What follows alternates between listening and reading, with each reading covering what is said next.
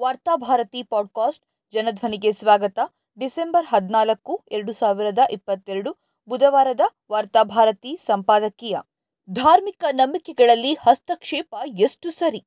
ರಾಜ್ಯದ ಕೆಲವು ದೇವಸ್ಥಾನಗಳಲ್ಲಿ ಆಚರಣೆಯಲ್ಲಿರುವ ಟಿಪ್ಪು ಕಾಲದ ಸಲಾಂ ಆರತಿಯ ಹೆಸರನ್ನ ಬದಲಿಸಲು ಸರ್ಕಾರ ಚಿಂತನೆ ನಡೆಸಿದೆ. ಸಲಾಂ ಆರತಿ ಎನ್ನುವುದು ಗುಲಾಮತನದ ಸಂಕೇತವಾಗಿರೋದ್ರಿಂದ ಆರತಿ ನಮಸ್ಕಾರ ಎಂದು ಪೂಜೆಗೆ ಮರುನಾಮಕರಣ ಮಾಡಲು ಸರ್ಕಾರ ಉದ್ದೇಶಿಸಿದ್ಯಂತೆ.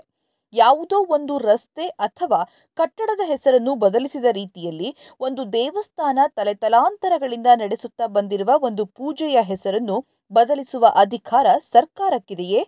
ದೇವಸ್ಥಾನದೊಳಗಿನ ಪೂಜೆ ಪುನಸ್ಕಾರಗಳ ಹೆಸರುಗಳನ್ನು ನಿರ್ಧರಿಸುವ ಅಧಿಕಾರ ಆಯಾ ದೇವಸ್ಥಾನಗಳ ಮುಖ್ಯಸ್ಥರು, ಆಡಳಿತ ಮಂಡಳಿಗೆ ಧರ್ಮದರ್ಶಿಗಳಿಗೆ ಇರುತ್ತದೆ. ಸರ್ಕಾರ ಮಧ್ಯಪ್ರವೇಶಿಸಿ ಪೂಜೆಯ ಹೆಸರನ್ನು ಪೂಜೆಯ ರೀತಿಗಳನ್ನು ಬದಲಿಸೋದ್ರಿಂದ ಆ ದೇವಸ್ಥಾನದ ಸಂಪ್ರದಾಯ, ರೀತಿ, ರಿವಾಜುಗಳಿಗೆ ಹಾನಿಯಾಗುವುದಿಲ್ಲವೇ? ಒಂದು ರೀತಿಯಲ್ಲಿ ಸರ್ಕಾರ ತನ್ನ ರಾಜಕೀಯ ದುರುದ್ದೇಶಗಳಿಗಾಗಿ ದೇವಸ್ಥಾನಗಳ ಧಾರ್ಮಿಕ ಆಚರಣೆಗಳಲ್ಲಿ ಹಸ್ತಕ್ಷೇಪ ನಡೆಸುವುದು ಭಕ್ತರ ಭಾವನೆಗಳಿಗೆ ಧಕ್ಕೆ ತಂದಂತಾಗುವುದಿಲ್ಲವೇ ಎನ್ನುವ ಪ್ರಶ್ನೆಗಳು ಮುನ್ನೆಲೆಗೆ ಬಂದಿವೆ.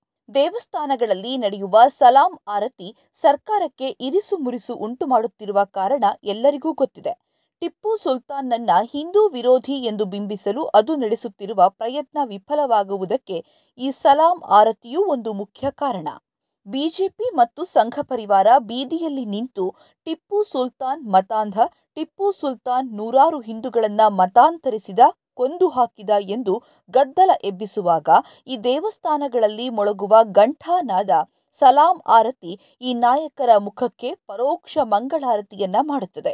ಶತಮಾನಗಳ ಹಿಂದೆಯೇ ಕರ್ನಾಟಕದ ಹಿರಿಮೆಯನ್ನ ಅಂತಾರಾಷ್ಟ್ರೀಯ ಮಟ್ಟಕ್ಕೆ ತಲುಪಿಸಿದ ಟಿಪ್ಪುವಿನ ಬಗ್ಗೆ ಸರ್ಕಾರ ಹೆಮ್ಮೆ ಪಡಬೇಕಿತ್ತು.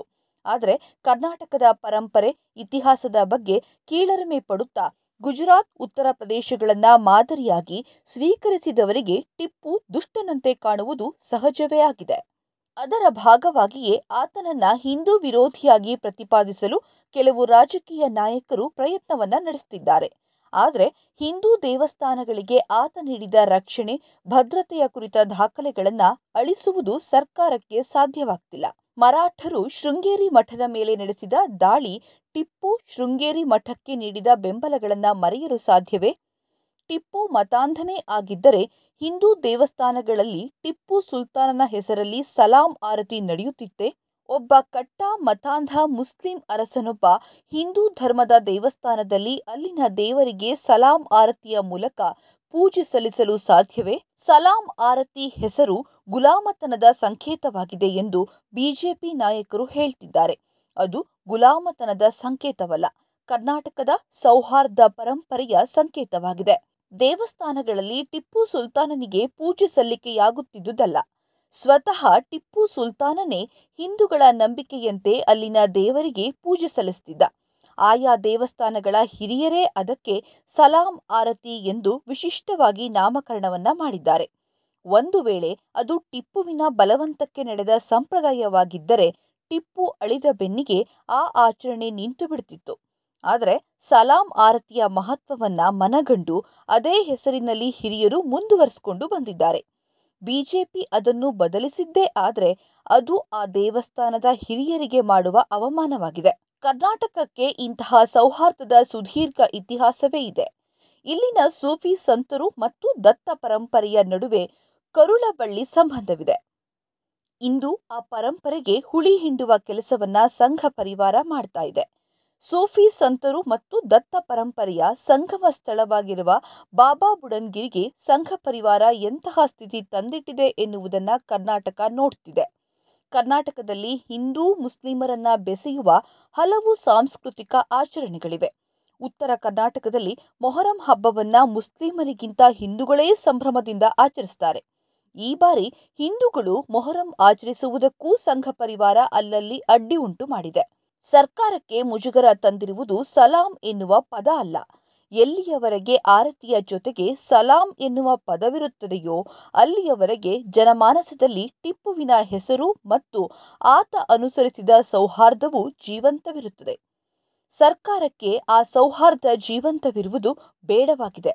ಆದರೆ ಈ ಸೌಹಾರ್ದ ಪರಂಪರೆಯನ್ನ ಅಳಿಸುವುದು ಅಷ್ಟು ಸುಲಭವಲ್ಲ. ಕರಾವಳಿಯಲ್ಲಿ ಬಪ್ಪನಾಡು ಬಹುಖ್ಯಾತಿಯನ್ನ ಪಡೆದಿರುವ ದೇವಸ್ಥಾನ.